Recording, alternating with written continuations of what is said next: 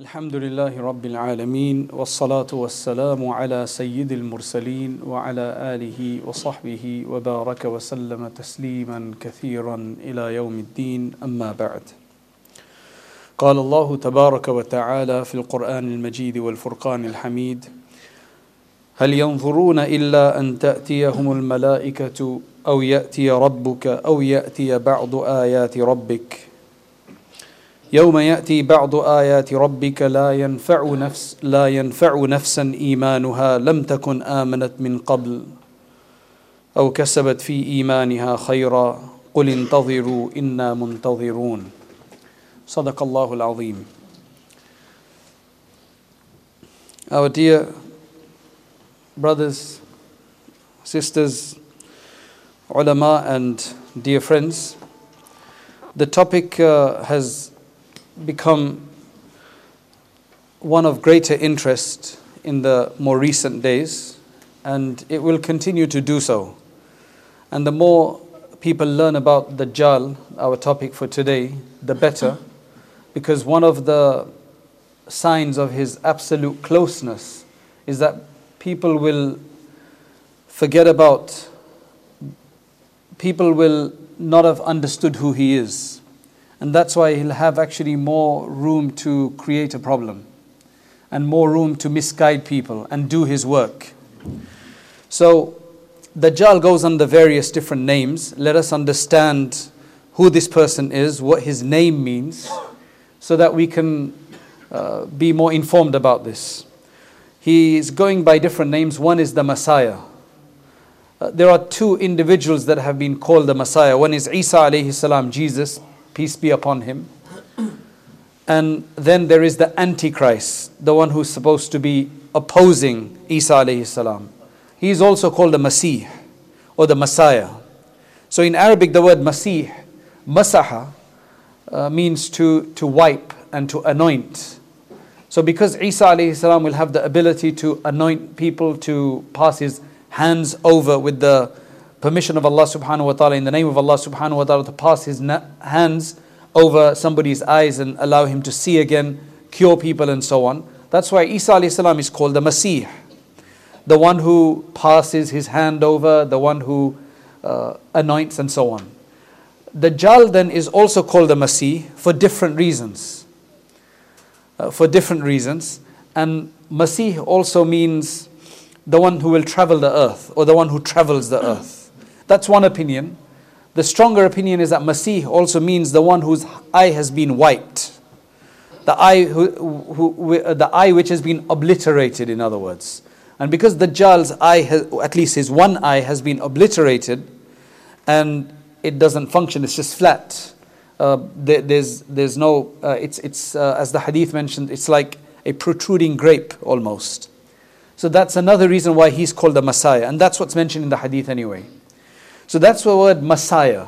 That's what it's about. It's a very popular term in religious terminology, uh, especially in Christian terminology. That's why they name these various different movies and programs and other things the Messiah, because that's just something that a lot of people can resonate with, especially from the Christian tradition. The Messiah. That's why it's, it's there. So it can either, in the, in the sense of the the, the, the, Christ, the, those who followed Isa alayhi they were called Masihiyun. Because another meaning of Masih in the positive sense is the one who tells the truth. Is the one who tells the truth, is a Siddiq, the person of veracity and truthfulness. So that's why Masihiyun were those who had truly believed in Isa alayhi salam.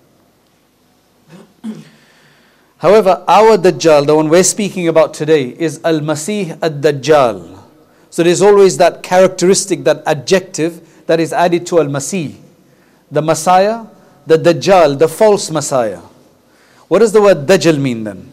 The word Dajjal then, that means the word Dajjala comes from various different meanings. One meaning is that they used to coat animals, sometimes their sheep or whatever, they used to coat them in tar for some reason. So that is the word Dajjala is used for that. However, the meaning when it comes to Dajjal himself, it actually means Dajjala means to misrepresent, to say something and mean something else. to confuse something, to misrepresent something, to show something other than the way it is, to show you good as bad and bad as good. And welcome to the new age, the age of post truth, as they call it, the post truth era as we're going through, where even people who lie, known to lie in public, on screen, documented, can still be chosen as leaders. Not just in one country, but in more than a country, in many places around the world. So people are willing to tolerate, people are willing to ignore that for another reason. And so the post truth age in the, econo- uh, in the Economist, a few years ago, they basically had a whole issue on the post truth age, and that's where we're living in. And the Prophet ﷺ has mentioned this anyway. Uh, in one of the hadith, the Prophet ﷺ mentioned is that a time will come when you will basically, uh, the, the munkar, the evil, will be shown as virtuous. And that which is virtuous will be shown as ugly and wrong and non virtuous. And it gets so confusing, except for the person with divine insight, except for the person who sees with the light of Allah subhanahu wa ta'ala to be able to figure this out. Because in many cases, where it comes to personal life, where it, it's about uh, dealing with specific issues, buying certain products, following a certain line, it gets really, really confusing. Especially in the age of uh, our social media, where uh, n- numerous uh, research and uh, other events have shown how social media is being used to manipulate people to think in a certain way. To think in a certain way. So you can understand that that's all misrepresentation. I'm not saying that's the Dajjal. There are people in the past in our history who said that the Dajjal is not an individual, it's an idea, it's a practice, it's mass distortion, distorting facts misrepresentation, showing some, something to be other than what it is. And in general, a shaitani idea of showing the good as bad and the bad as good. So some people have reduced the Dajjal to that. The hadith are very clear, they're very graphic, they're very explicit about the descriptions. And taking Dajjal as a real individual who does these things does not negate the fact that there may be a Dajjalic system in place or Dajjalic practices in place, shaitani practices in place. So just because there's one doesn't mean the other one doesn't have to exist.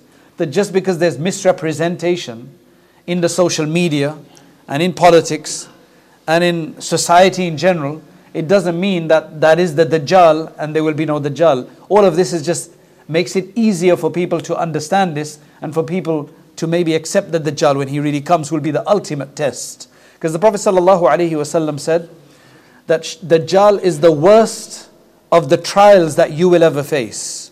In one hadith, it mentions that the prophets used to warn people against the Dajjal. The Prophet ﷺ really emphasized it because his time is very close, because he's going to be within the ummah of the Prophet ﷺ, meaning from these generations until the day of judgment, because the Prophet ﷺ is the last prophet. So he really emphasized it and he really spoke about it.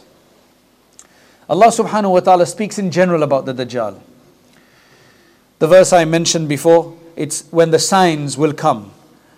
Allah subhanahu wa ta'ala talks about the signs that will come, uh, which includes number of signs. There's sun rising from the west, uh, the west, and so, so on and so forth. And it doesn't mean just uh, some signs, but uh, not just the Dajjal. It could mean a number of different signs. That are people just waiting until the angels come to them or your Lord comes to them, or some of the signs of your Lord come to them. Remember, basically, that when the signs of your Lord do come, then after that, nobody's iman will benefit them who have not benefited before, who have not become mu'min before. So a person who's not mu'min from before, then it will not benefit them because they will not be able to see clearly. They'll be misled. Or kasabat, or they are believers before, but they have not yet earned deeds within that. So inshallah by the end we'll also be talking about how to protect ourselves from these things, how to see through these things, how to be enlightened and how to be aware, inshallah. And we ask Allah subhanahu wa ta'ala for tawfiq. So we, we talked about who Dajjal, we talked about what it means, and that's exactly what it is. People have used this term, by the way. Hadith scholars have even used this term for those who used to fabricate narrations, fabricate hadith, those who used to make up hadith. Some of the scholars used to actually call them Dajjal.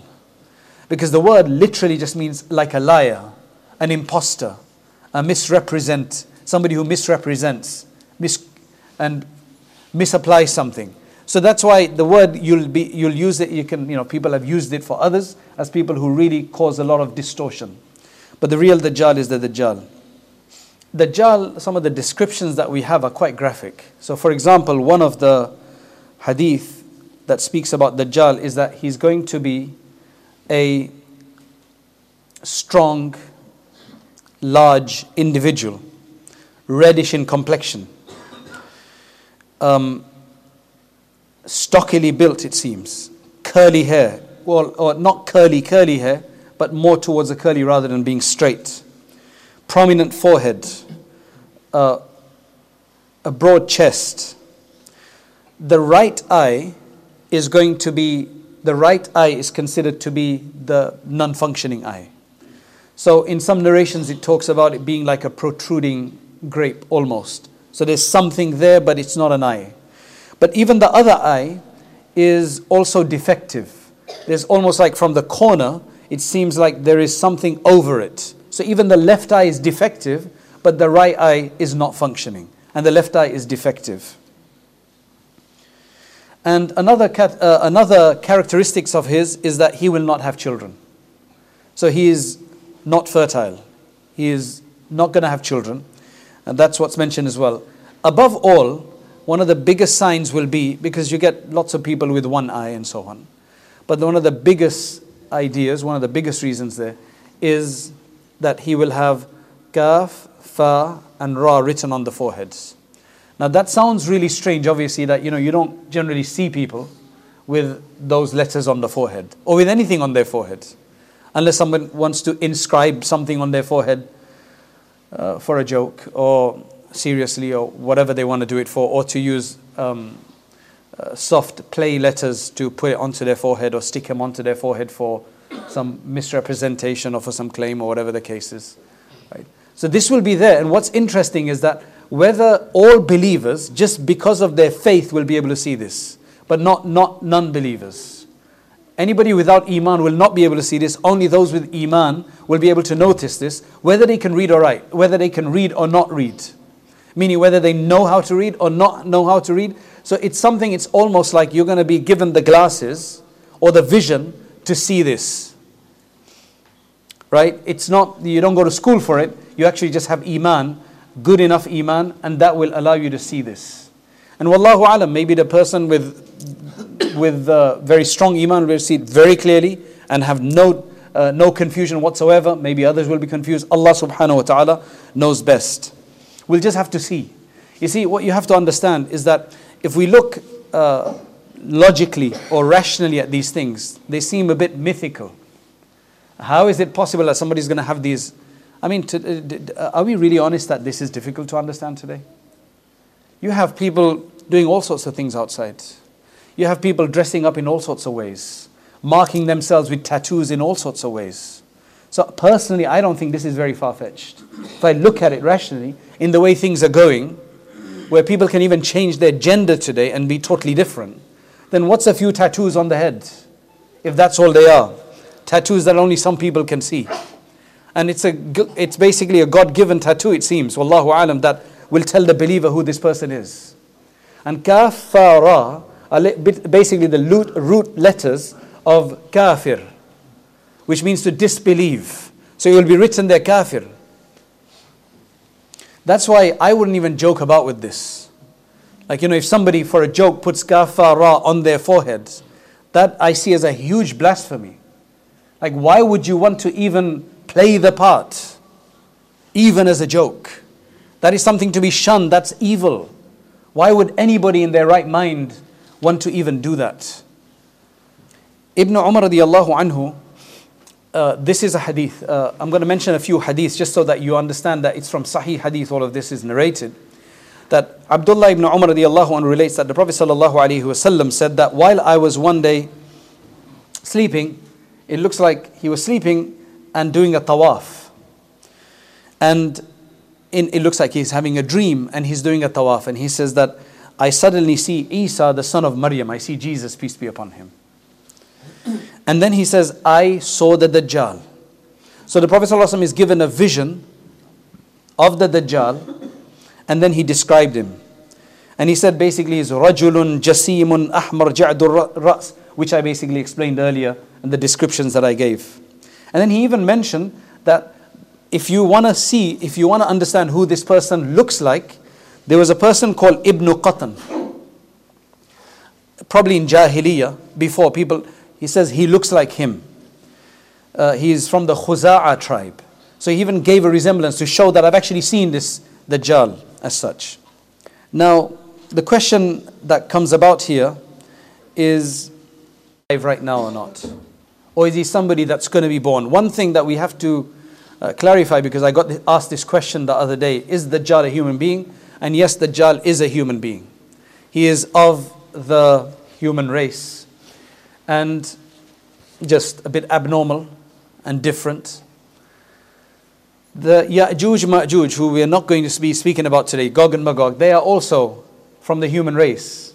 They're also from one of the sons of Nuh alayhi salam. Right? So they also come from the human race. They're just again different. Uh, we've had human race, we have had different people within the human race. And Allah has that ability to create different types of people. So is the Dajjal alive right now? The majority opinion is that it seems to be yes, that Dajjal is alive. Now we have two sources to understand who or where the Dajjal is or who he was. We've got the descriptions which I've mentioned, some of the descriptions. Later I'm going to be mentioning what he's going to do, his activities, and the confusion he's going to create and the challenges. I'll talk about that later. But in terms of who he is, let's, let's try to determine that. For that, we've got two, two sources of info. Well, we've got two, uh, we can have two understandings from the hadith. One is a person called Ibn Sa'id or Ibn Sayyad.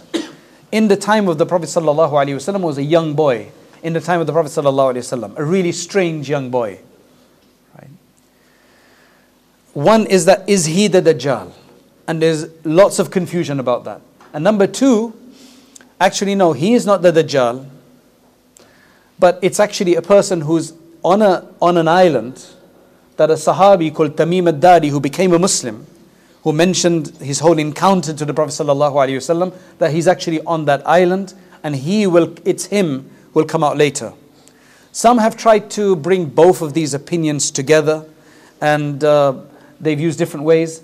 Allah subhanahu wa ta'ala knows best. That is what we'll see, but all we can we know is that these are the two sources. Now, let me tell you a bit about this Ibn Sayyad because it's kind of interesting. Ibn Sayyad was either from the Ansar originally, or he's from a, he's a Jewish convert. One thing is that he definitely expressed Islam. Right? That seems to be the case and his son was a believer. The other opinion is that he's from the Ansar, but he was only a child when the Prophet ﷺ was there, and then he obviously grew up afterwards. And the Sahaba had a number of interactions with him. His son, his name was Umara. This uh, uh, Ibn Sayyad's son, his name was Umara, and he's actually considered to be one of the top tabi'een. So he's got no problem. This is really interesting. So he's got no problem. Now, I said earlier that according to one hadith, uh, Dajjal cannot have children. This particular one seems to be another type of Dajjal because his son is a really pious person. He's from the Tabi'een. To such a degree that Imam Zahabi and numerous others have actually written a beautiful biography about him. For example, Ibn Hajar al Asqalani, one of our greatest hadith scholars, uh, mentions about him in the Isaba. Uh, he says, Abdullah Umara, son of Abdullah ibn Sayyad, he was min khiyar al Muslimin, one of the one of the best of the believers. And he was one of the companions of Sa'id ibn al Musayyib, rahimahullah. Imam Malik has actually taken hadith from him as well. So that's the son. Ibn Sayyad, if we just go to him now and focus on him, why is there so much confusion? And to be honest, once you start reading his stories, he's actually a very confusing person. So, for example, he used to be like a soothsayer. He used to say things that nobody else would be able to tell you or would say. Really strange things. Some part of it would be close to the truth as well. And that's why it's so confusing. He wasn't just like a madman, that, okay, just ignore him completely. He used to sometimes say things that used to come true, and other times they were false. So he used to, it was a hit and miss about him. So lots of, uh, basically, when you have somebody like that in the community, especially in a very tribal community where everybody's so close together, everybody finds out about this. Right? So, for example, when people began to say, you see, because the hadith about Dajjal had been mentioned, the Prophet ﷺ had described Dajjal already. So people knew that there was a Dajjal. Then this Ibn Sayyad, his activities and his different antics, as a little kid, right? They're going around. So the Prophet ﷺ finds out about it, and people are claiming that he is the Dajjal. He seems to fit the bill, he seems to fit the description of Dajjal. So what the Prophet ﷺ did was that he wanted to go and find out. So Abdullah ibn Umar radiallahu anhu relates in this hadith that Umar radiallahu anhu went with the Prophet wasallam in a small group of people, like a few people, uh, towards where Ibn Sayyad was. He was in another small part of Medina Munawwara. And there he was playing with the children. He's playing with the children. Now, Ibn Sayyad was nearly baligh, nearly mature, so he's probably about 11, 12, around that age.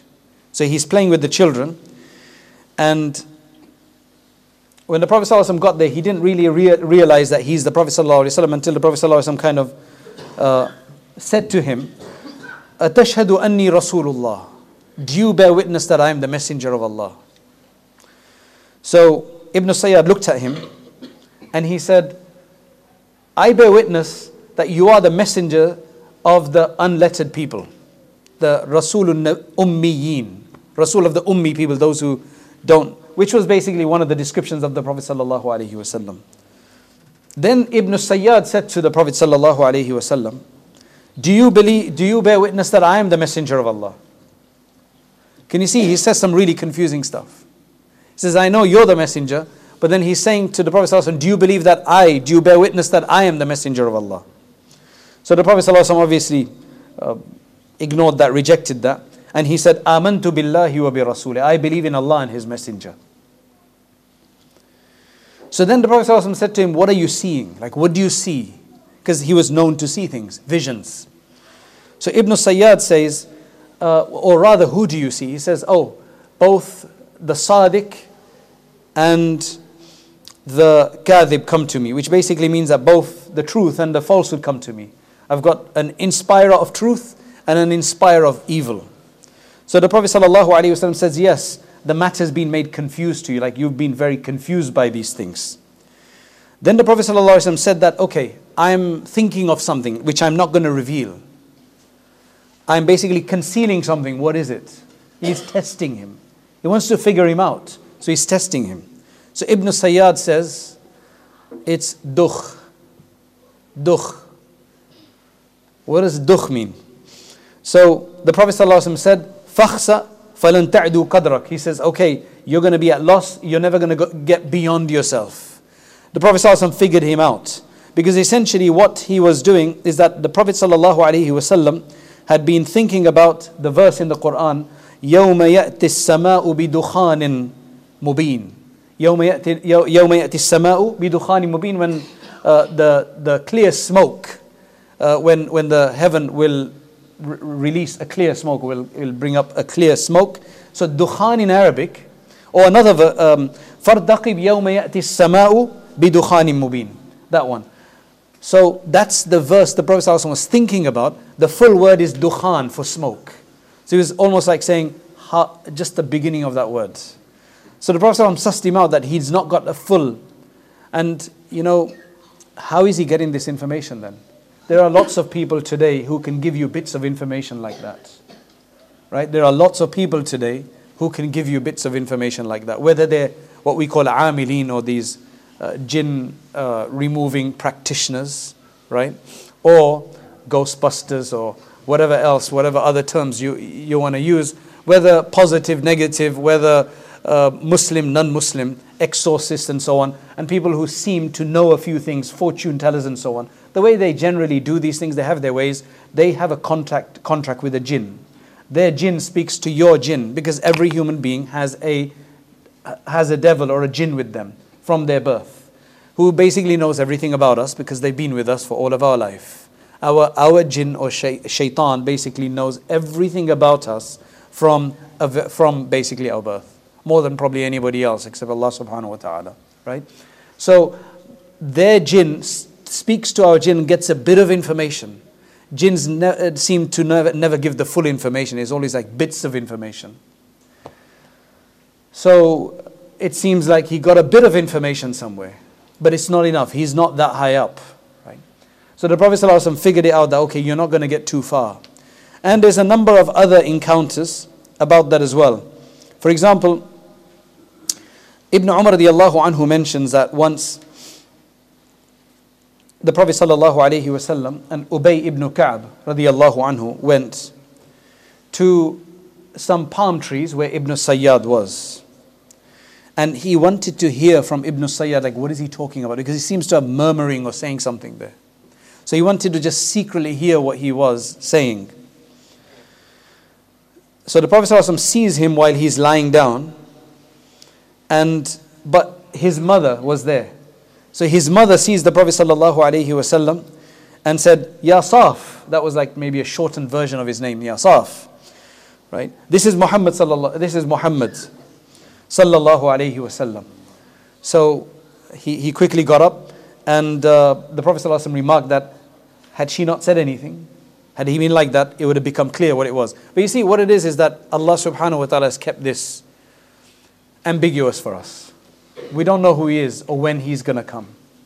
We've been given signs and we've been told what to do. And we've been warned. And that's what's really most important about us. That's why I don't listen to anybody, whether that be a scholar, uh, whether that be a speaker, whether that be Netflix, whether that be anybody who tells me that this is Dajjal until you see the signs yourself. Right? There's a lot of conjecture, a lot of estimation, a lot of speculation out there. That this is Dajjal and this is Dajjal and he's born and he's here and he's there and all the rest of it. The Prophet ﷺ seems to have not told us, right? He may have known Allah knows best, but he didn't reveal to us. And in all these ahadith, it seems that maybe at that time he did not know if Allah told him later. In another version, the Prophet ﷺ asked him, What do you see? So he say, I see I see a throne on the water. So the Prophet ﷺ said, Yes, you're seeing the throne of the Iblis on the water. What else do you see? Who else do you see? He says, Oh, I see both the truthful ones and the liars. So the Prophet ﷺ said, You know what, leave him. He's just, he's got confused inspirations.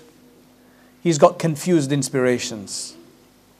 That's why Ibn Kathir and many of these other scholars say that he seems to have just different ways. Allah opens up, Allah gives certain people certain ways that they tap into certain wavelengths to understand things or jinn or whatever the case is, and that's all it seems to be. Where did, where did this Ibn Sayyad eventually go? It seems like he eventually disappeared. There was a battle that took place, the Harra, and in that one, he was never seen after that. He was actually never seen after that. So he disappeared. That's why some have this idea that he was there at the time, and then after that, he disappeared. He is the guy on the island that I'm going to speak about later. That's some people's view, but Allah knows best. So you actually have among the Sahaba some Sahaba who insisted that Dajjal Ibn Sayyad is the Dajjal. And others said that he's not the Dajjal, it's the other one on the island. You know, this Ibn Sayyad, he knew that people used to think he's the Dajjal. So he used to actually defend himself. So he used to actually challenge people and defend himself that, uh, with, with, numerous things. For example, there's this uh, long hadith of Abu Sa'id al-Khudri radiallahu anhu.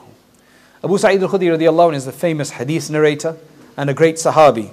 So he says that once we were on our way for Hajj or Umrah from uh, Medina Munawwara to Makkah Mukarramah. And this Ibn Sa'id, Abu Sayyad, happened to be with us in our group. He was in our Hajj group.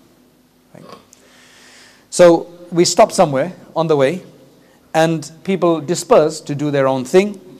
And somehow, me and him remained together in one place. And he says, I was really, really feeling strange about this. Like, I didn't want to be with him because he was a weirdo. Let's put it that way, right? Clearly a weirdo, like we would say, at least. So, everything that used to be said of him, I did not want to be with him. He came with his stuff and uh, he put it with my stuff, he put it with my luggage, and he said, You know what? It's really, really hot. So, maybe let's go and put it under the tree. So, he's kind of leading, uh, leading. So, he did that. And then after that, there were some goats there. So he went and he seems to bring some milk from there. And he says, Abu Sa'id, have some milk. Right? He's been nice about it. Now, Abu Sa'id radiallahu anhu says to him that, you know what, it's so hot today. And the milk is warm as well. Milk is hot as well. It's just been freshly, you know, uh, it's going to be warm as well. So uh, he says, really, I was just making an excuse, but I didn't want to eat, I didn't want to take anything from his hand. Because when you got somebody like you, you're just like wondering whether they're going to do something in there or not. Right?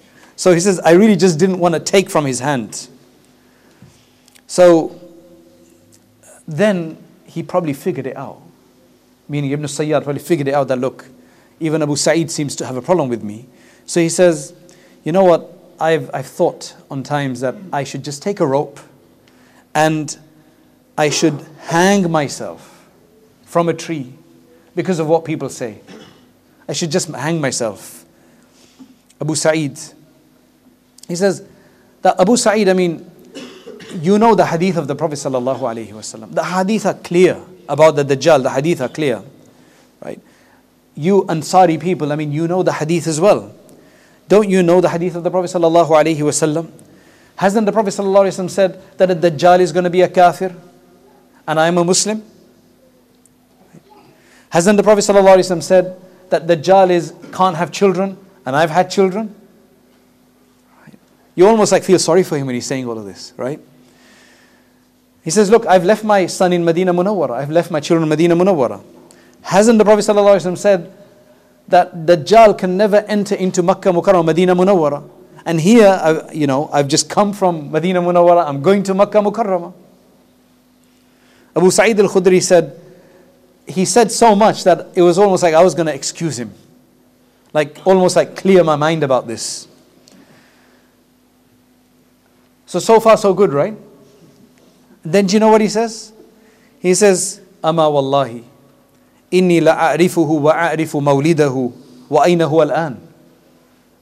This is what I call a weird person. He, he, he, he mentions all of these things to clear his name, and then he says, By Allah, though, I know exactly where he is. I know him. And I know where he is right now. And I know where he was born. So Abu Sa'id is back to square one.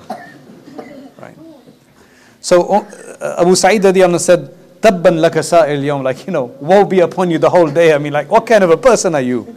You want to clear your name and then you basically provide the suspicion again. You actually say it with conviction that I know where he is. That's why he's really weird kind of individual.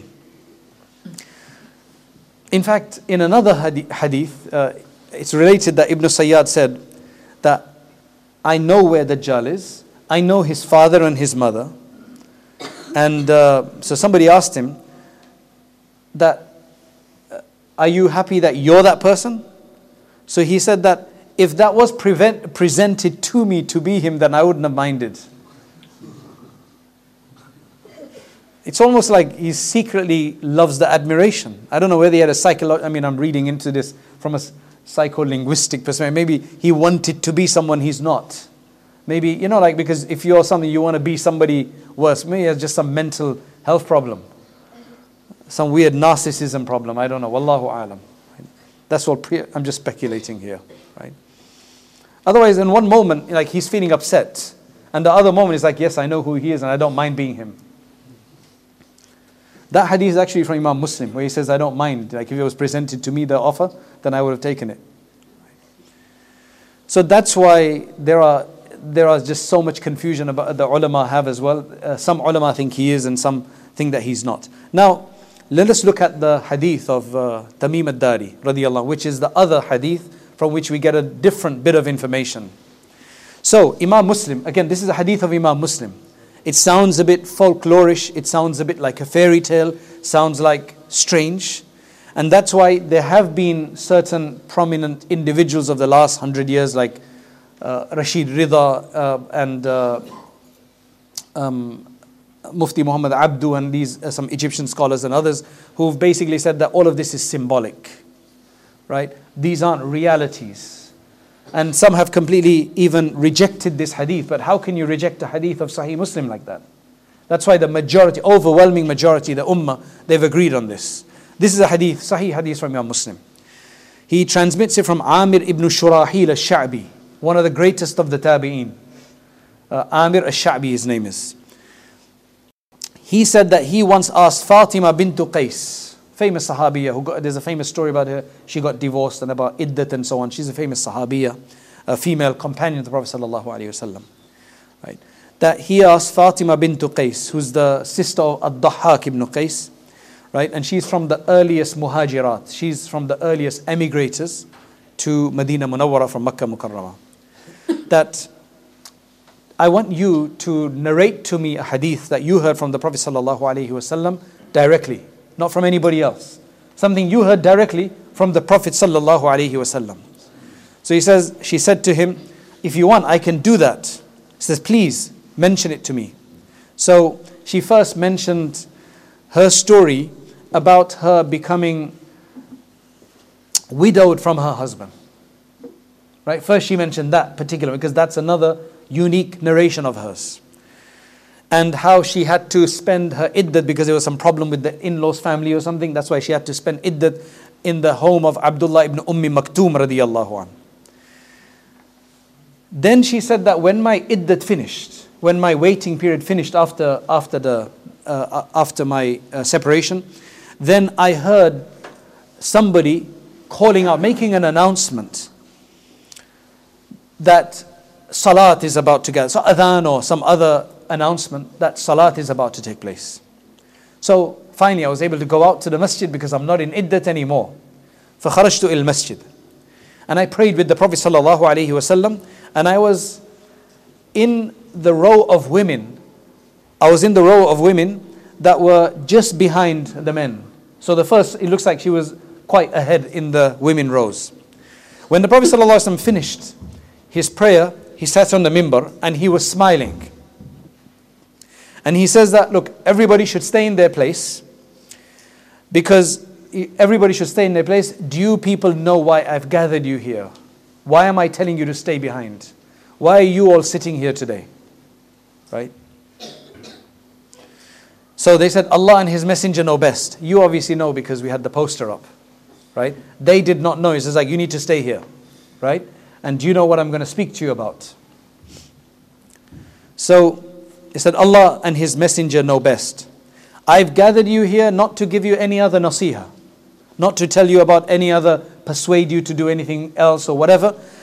But I've gathered you here because I've just been told by Tamim ad-Dari, who used to be a Christian, a Nasrani, who used to be a Christian. He's come, he's basically become Muslim, he's given the Pledge of Allegiance, he's just become Muslim, and he's taken the Pledge of Allegiance. And he's basically told me of an incident that he has experienced. Now, remember, this is really interesting because he experiences this before Islam. He is from among the Arab tribes, but he's not Muslim, he's a Christian. So, he's telling me about an experience that he had at sea, which conforms to what I've been telling you about Masihud Dajjal in general, about the Dajjal, the Messiah.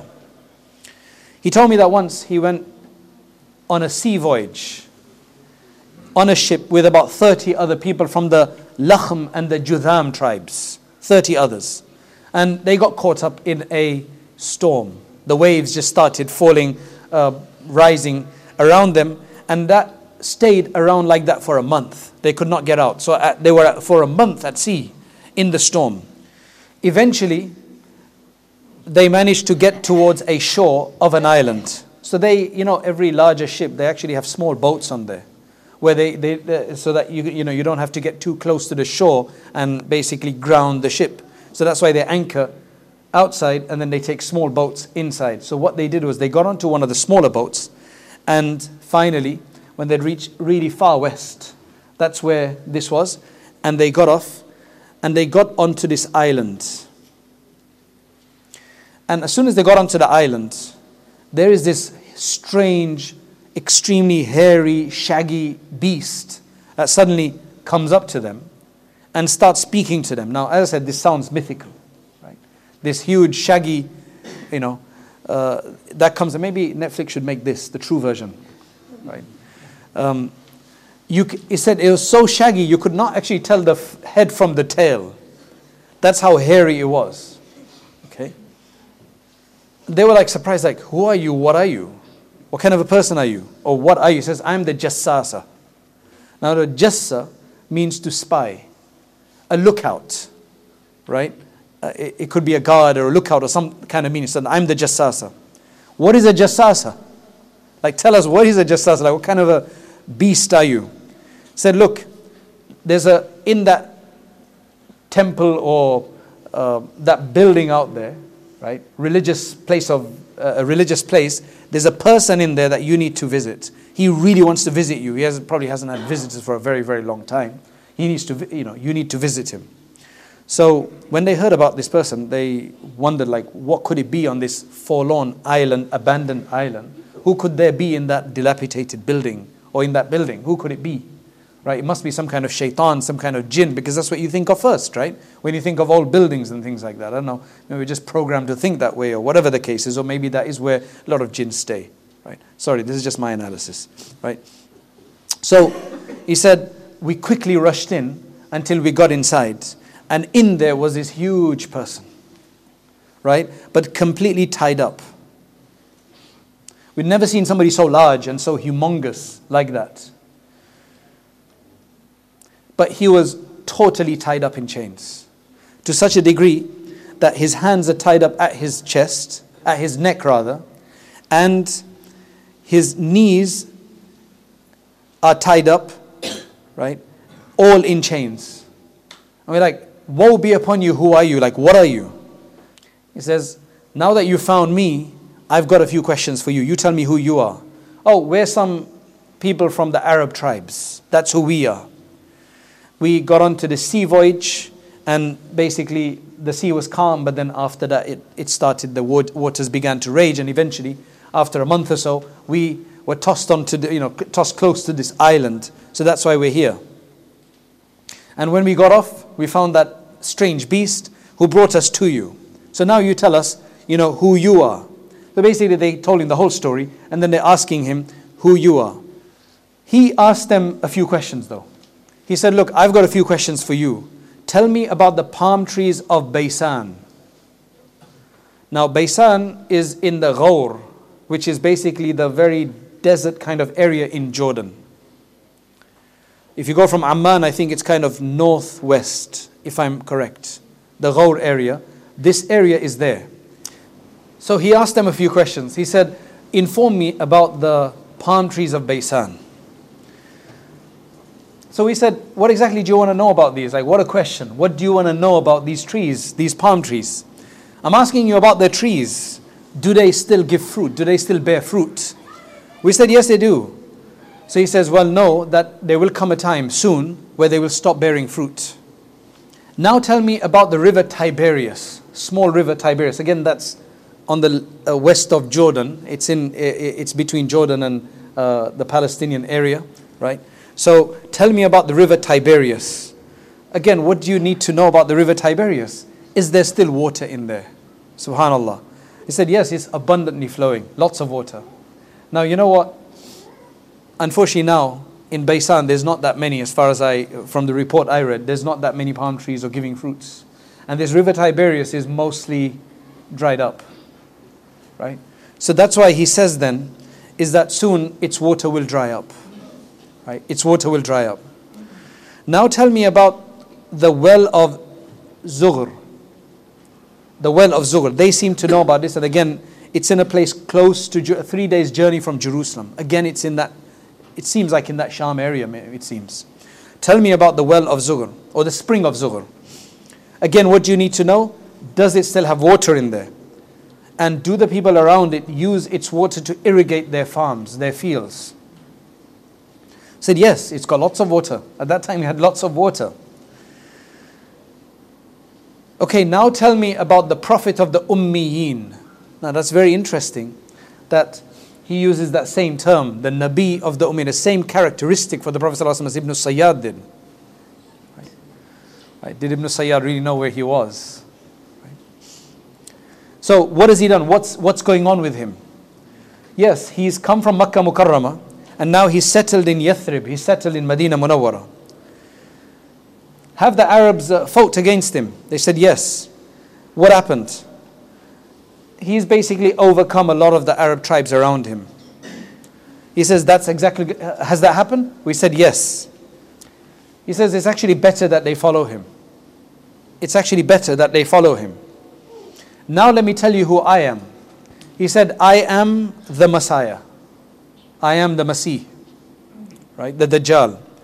And soon I'm going to be allowed to be released and to come out. So I will come out and I will travel the earth.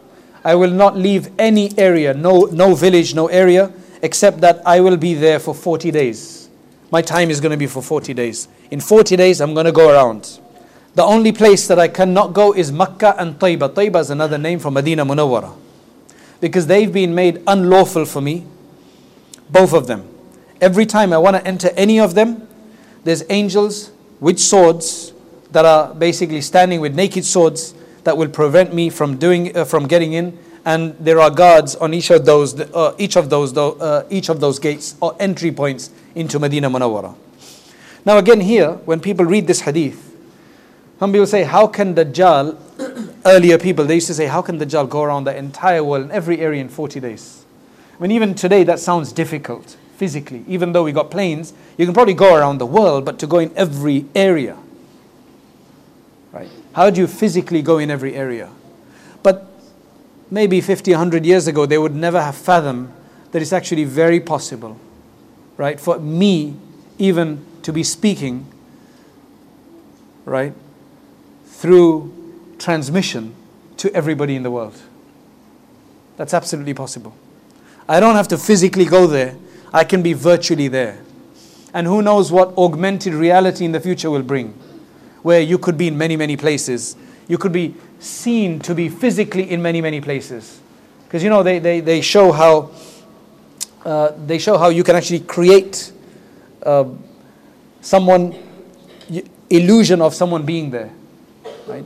So all of these things seem to be completely much more clearer people may have, re- some people thinking this is far fetched, may have rejected them thinking this is impossible for f- in 40 days, even though one of those days, as the Prophet said, is going to be like a year. Right? But today, even with a video, I'm not saying that's exactly what's going to happen, that he's only going to go around in, you know, on a, you know, he's going to broadcast, right? Facebook Live or whatever they call it. But although that's a very perfect um, portal for him to do so with, it's all, it's all ready for it, right? How many millions of followers or billions of followers they've got on there. When the Prophet ﷺ got to this place in telling the story, he had a stick. And that's when he struck the mimbar with his stick. And he said, This is Taiba, this is Taiba, this is Taiba, meaning Medina Munawwara, that he could not enter into Medina Munawwara. So then he said, Didn't I tell you about the Dajjal? And the Prophet said, Yes.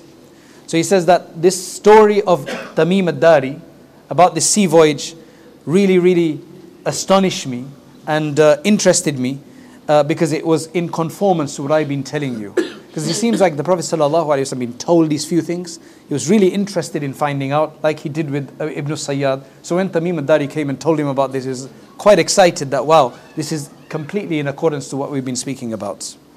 Anyway, then he says that he, this Dajjal, this, he is in the Bahrul Sham or Bahrul Yemen. He's either in the waters of Sham or the waters of Yemen or actually more towards the east. More towards the east. that that's where he is, and Allah subhanahu wa ta'ala knows best. Now let us move to a few other things before we finish. You see, Imam, there's a number of scholars, I like their conclusion about it, like Ibn, uh, uh, Imam Bayhaqi, he says that the, the, the, the, the Dajjal al-Akbar, the big Dajjal, he is the one on that island.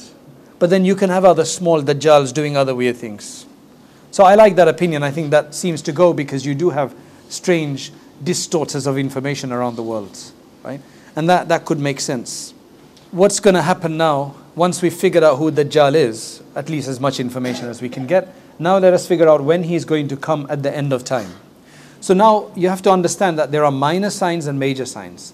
Minor signs are all of those signs which will occur in different intensities in different places, but they will not necessarily be a global idea. For example, disobedience to parents is a minor sign. In some places there's disobedience of parents, in other places there's not as much. Right? Likewise, the prevalence of singing and zina and these things, these are considered to be also minor signs. But again, in some places it's worse than others. They're not necessarily completely global that everybody has to be doing that.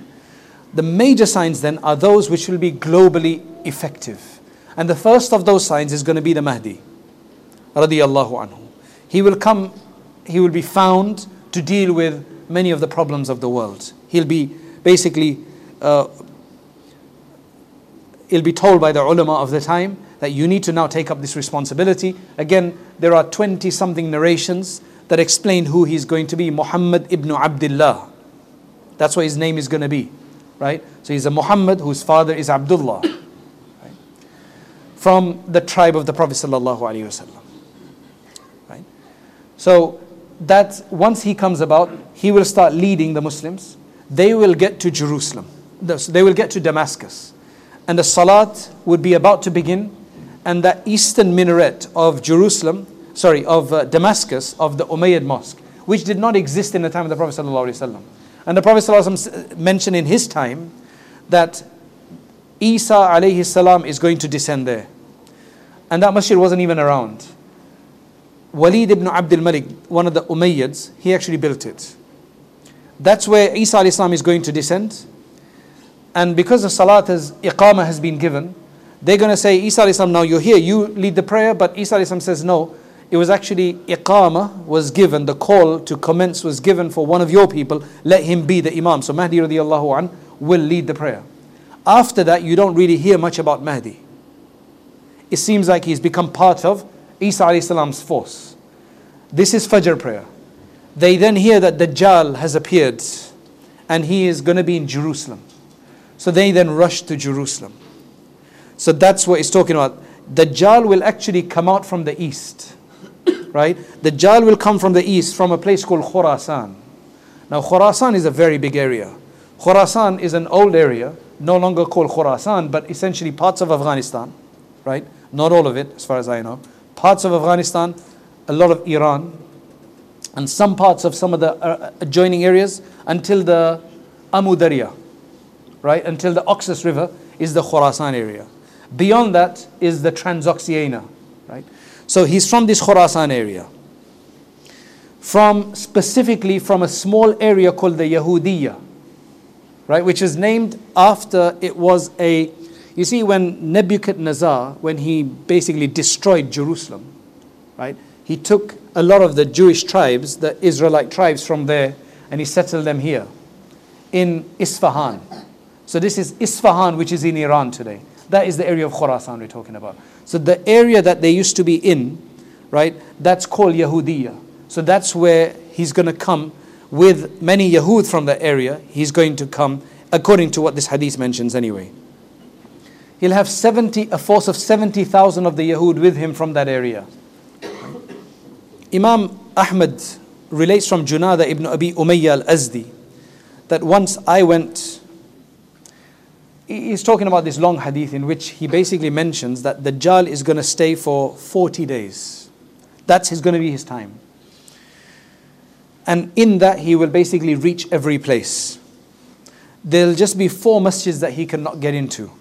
Masjid al-Haram, Masjid al-Madinah, Masjid al-Tur, right, which is Sinai, in the Sinai, Masjid al-Tur, and Masjid al-Aqsa. So aside from the three main masjid, masjid, masjid al-Tur, that he can't get into that area.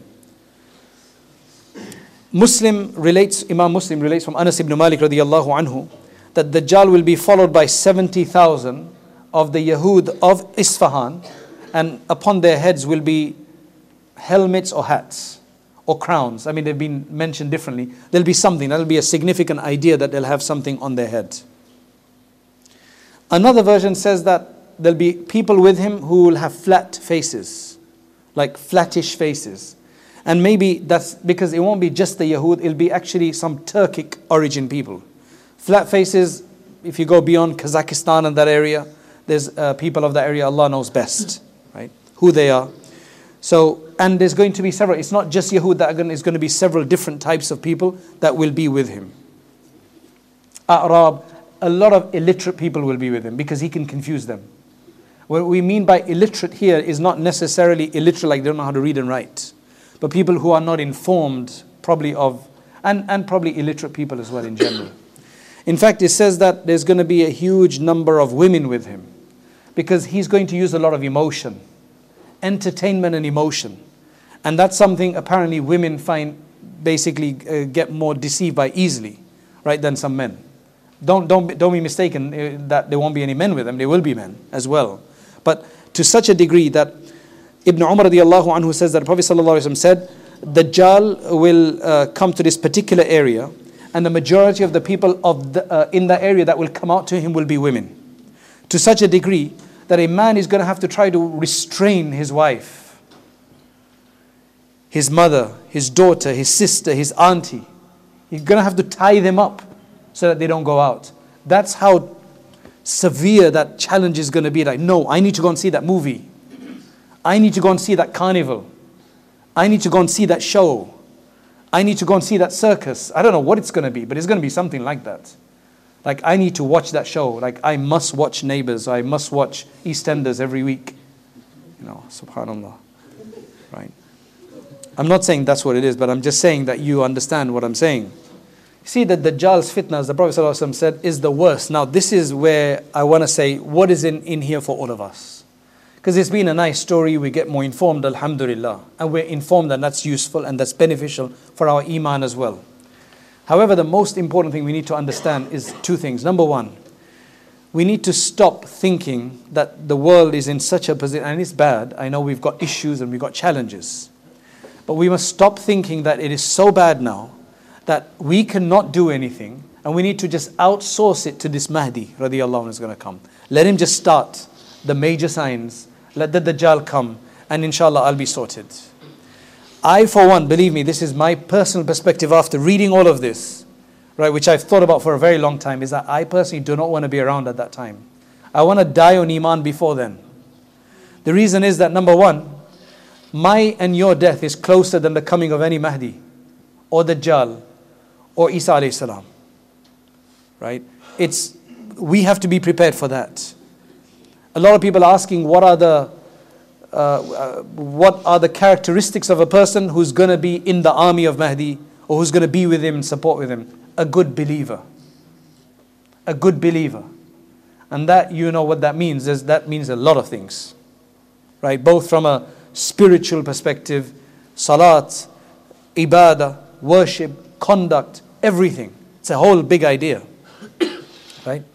But I do not want to be around there because the Prophet ﷺ has mentioned that Dajjal is the worst of the unseen things that are being awaited.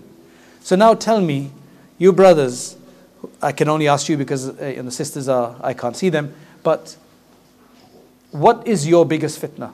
What is your biggest challenge? Uh, something we shouldn't be doing, but it's tough. That's yours, mobile phone? Desire. Desire for what? Mobile phones? huh? Huh? Money. Money, okay. MashaAllah. These guys are mobile phones and money. Anything else? Huh? Power? Now, if I ask the women, what do you think they'll say? Huh? the husband is their biggest fitna. Huh? Huh?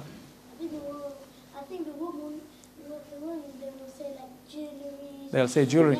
Have you, have you ever been a woman? so, how can you speak on behalf of women? Hmm? I like your boldness, mashallah. But how old are you? Uh, seven. You're seven. I like your boldness, mashallah. But remember, if you've never been a woman, you can't speak for women. Okay? This is a lesson you have to learn. Like, you cannot speak for women because you've never been a woman, you probably will never be a woman.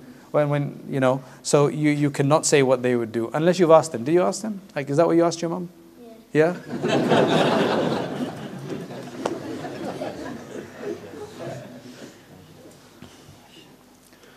Whatever it is, this is just something to think about that if that is tough for us to avoid, whether that be chocolates, whether that be women for the men, right? Whether that be shopping, whatever it is, I just can't avoid it, right? Or whether that be watching a certain program or Netflix or whatever, right? That's a fitna. How tough is that? Then imagine how tough the Dajjal is going to be. Why do you want to be around them? Prepare yourself for your own death. Let us be ready to die before them, Meaning, prepared to die in a way that Allah subhanahu wa ta'ala will treat us as soon as we leave, inshallah, in the best way of the Iman. Right? We ask, and that, and if you're prepared for our own death, then if the Mahdi does come, we're prepared anyway. So you'd rather be focused on that. The problem I have with people waiting for Mahdi and basically being obsessed by this idea, any talk on Dajjal, on Mahdi, gets huge hits. Anybody that speculates this is a Dajjalic system, that's a Dajjal, it's easy to do that. I could, I could have sat here today and told you, oh, that's a Dajjalic system, that's a Dajjalic system, which a lot of that is, I mean, there's, there's substance to that, don't get me wrong, right? A lot of that is there. But if that just depresses you, because what the, a lot of that stuff does sometimes, that it depresses you, makes you despondent, and makes you feel like we can't do anything anymore.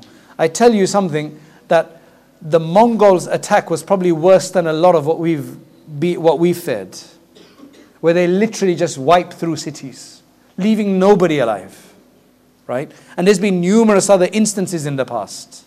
So if you think it's bad now, it's been much worse before. And people actually thought that Qiyamah was going to come before 100, 1000 Hijri. And now we're at 1441.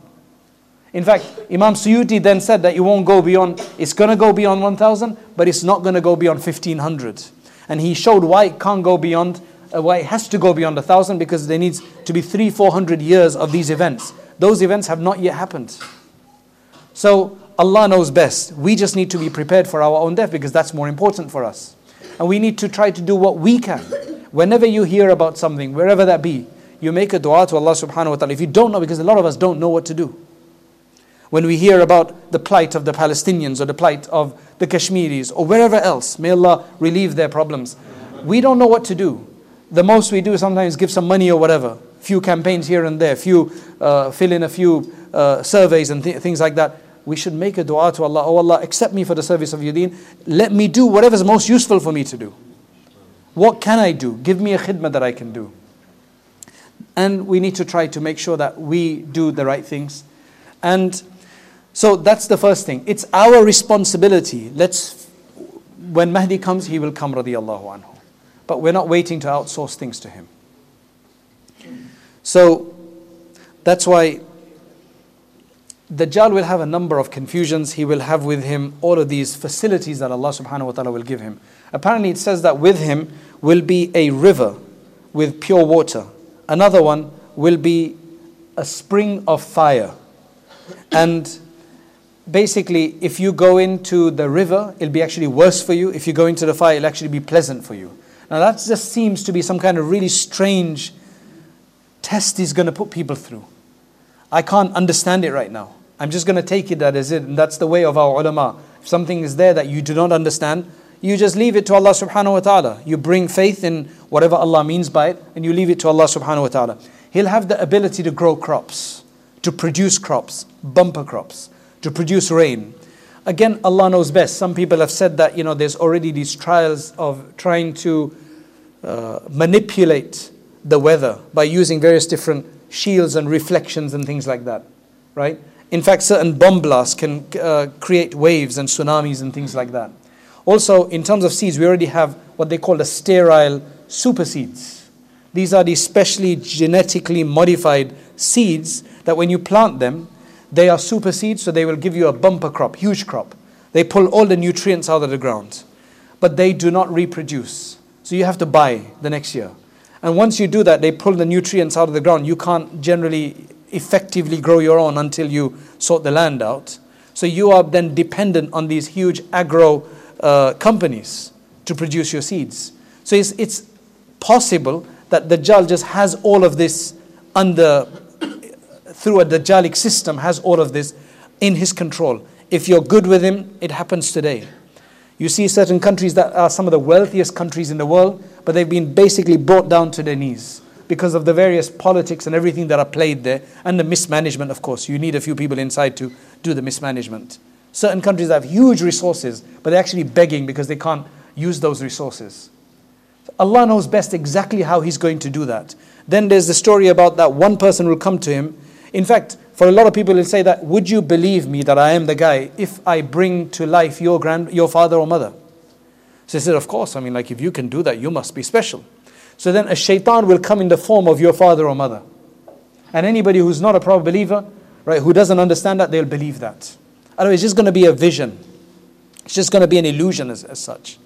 There's going to be finally this one test of a person will come and he won't, he'll disregard him. He says, If I split you in half, make you in two pieces, and bring you back, will you believe me? So he does that to him, brings it. He says, Do you believe me now? He says, No, now I actually am convinced that you're the Dajjal because this is exactly what the Prophet ﷺ told us that you will do. So there's going to, going to be that. So he's going to cause so much confusion around the world. So now when Isa, as I mentioned, gets to Jerusalem, Jerusalem, if he was Ibn Sayyad or whatever, he knows his stuff. When he sees Isa he says, Let's start the prayer. Again, he's using deception here as well. I am a believer, let's start the prayer. But when he sees Isa salam, he will basically says that he will start to melt, and dissolve like salt dissolves in water. Then Isa salam will kill him. That's the end of Dajjal. And then basically he'll kill uh, all his followers will be killed as well. And eventually, what's going to happen is by the end of Isa salam's time, he's going to stay for longer, he's going to get married, and then eventually he will pass away. Uh, well, before he passes away, Ya'juj, Ma'juj will come. But one thing about Isa salam is that finally, he, all the Christians that were waiting for him will become Muslim because he'll clarify to them that you are on the wrong understanding. I am not the Son of God. The crosses will be taken down, swine will be eliminated, and there'll be no jizya anymore. Now it's only the true belief. So he says by the end of Isa salam's time, it'll just be purely true belief. And there'll be a lot of goodness in the world because there's just belief now. There's no kufr, it's all gone, it's all finished.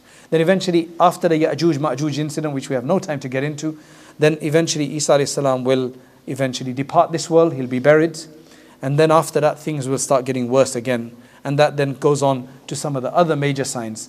If you do want to listen to the whole thing in detail about the minor signs and the major signs, uh, zamzamacademy.com, we've got the entire audio lectures. It's, uh, I don't know what category it's under. It's called a, mi- just search for the minor signs. It's got sev- uh, you know, quite a few lectures that go through all of that in detail.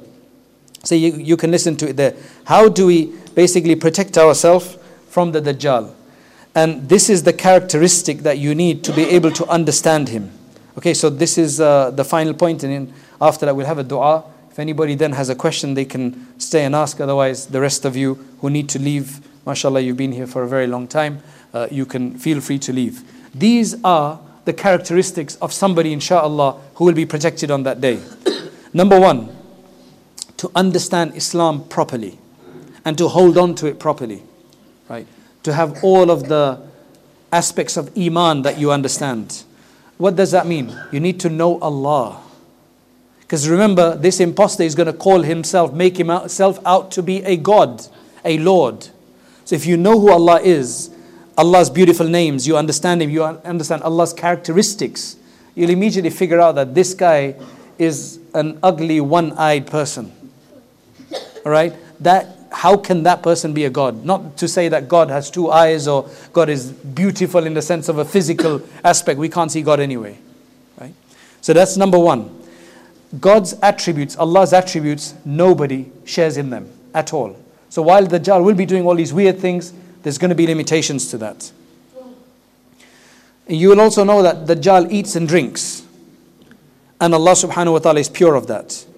So, number two, you have to keep seeking protection. The Prophet actually has the sunnah du'as. The Prophet used to make dua for that in prayer as well. fitna of this world and fitna of Masih al-Dajjal. So have that as part of your dua. Allahumma inni a'udhu bika min fitnatil Masih al-Dajjal. Oh Allah, I seek your refuge from the trials, the challenges of the Masih al-Dajjal. So that's number two. And number three, refresh your understanding about him and about Allah subhanahu wa ta'ala. Continue iman because it says that when he is going to come, people would have forgotten about him.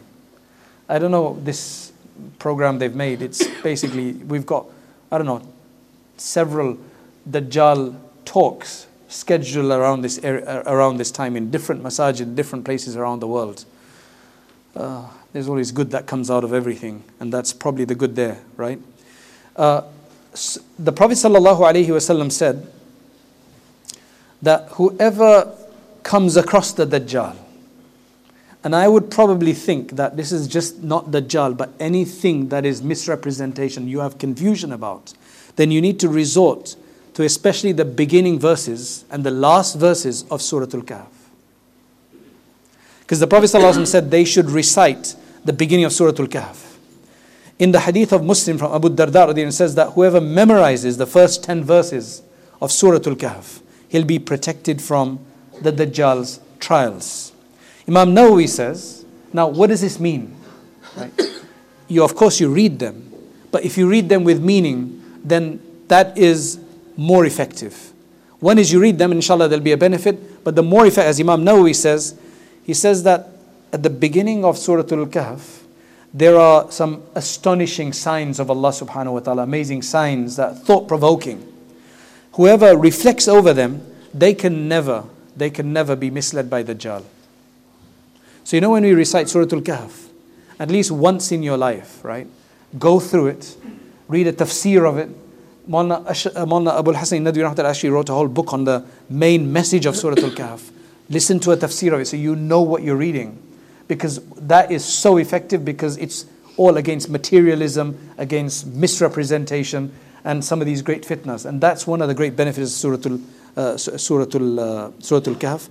And that's why the verse that our Qari read before, أَفَحَسِبَ الَّذِينَ كَفَرُوا يَتَّخِذُوا عِبَادِي مِن دُونِ أَوْلِيَاءَ Very reflective uh, passages, the last portion of Surah Al-Kahf as well. So read that. And another thing is that reading it on Friday, as mentioned, is a hadith of Imam Hakim Abu Sa'id al-Khudri radiallahu anhu, that anybody who recites Surah Al-Kahf, the whole Surah Al-Kahf, on Friday, it will basically illuminate for him from one week to the next. So your next week, inshallah, will be illuminated right? But again, when you read it, think over its meaning as far as possible as you can. Because it's got all of these. And number four, the fourth thing we need to do, first thing was understand Allah, know more about Allah, get to love Him more. Number two was seek protection, actual dua. Number three was recite Surah Al Kahf. And number four is don't get go anywhere near him. You need to be far because if there's a trial and you're like, I'm strong enough, somebody who's drinking and then they've not been drinking for a while, they actually tell them you must not even get close to drink even after 10 years because even the smell can make you relapse. And Dajjal is going to use some strange things that are going to pull at the cords of our heart. So he's saying that you need to run away from the Dajjal as far as possible. That when the Dajjal comes, you need to be somewhere else. That's probably the time to go up into the mountains. Right? That's why you need to avoid watching these weird things. You see what I'm saying? Right? That's why you need to avoid watching these weird things. Because it's just a fitna, it's confusion, right? Especially when it's not from a halal source anyway. May Allah subhanahu wa ta'ala protect us. May Allah subhanahu wa ta'ala bless us. May Allah subhanahu wa ta'ala grant us the fortification.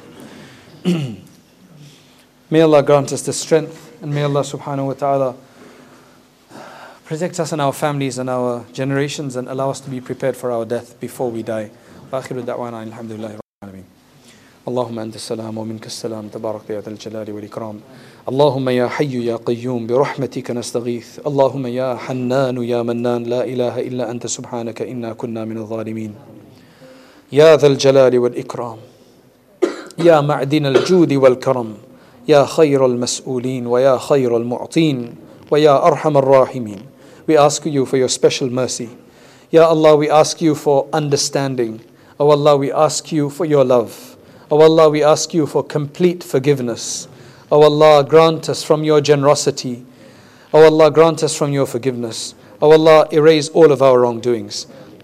O Allah, all of our misdeeds, O Allah, we ask you to eliminate them. O Allah, purify our hearts. O Allah, make them back the way they were like when we were born.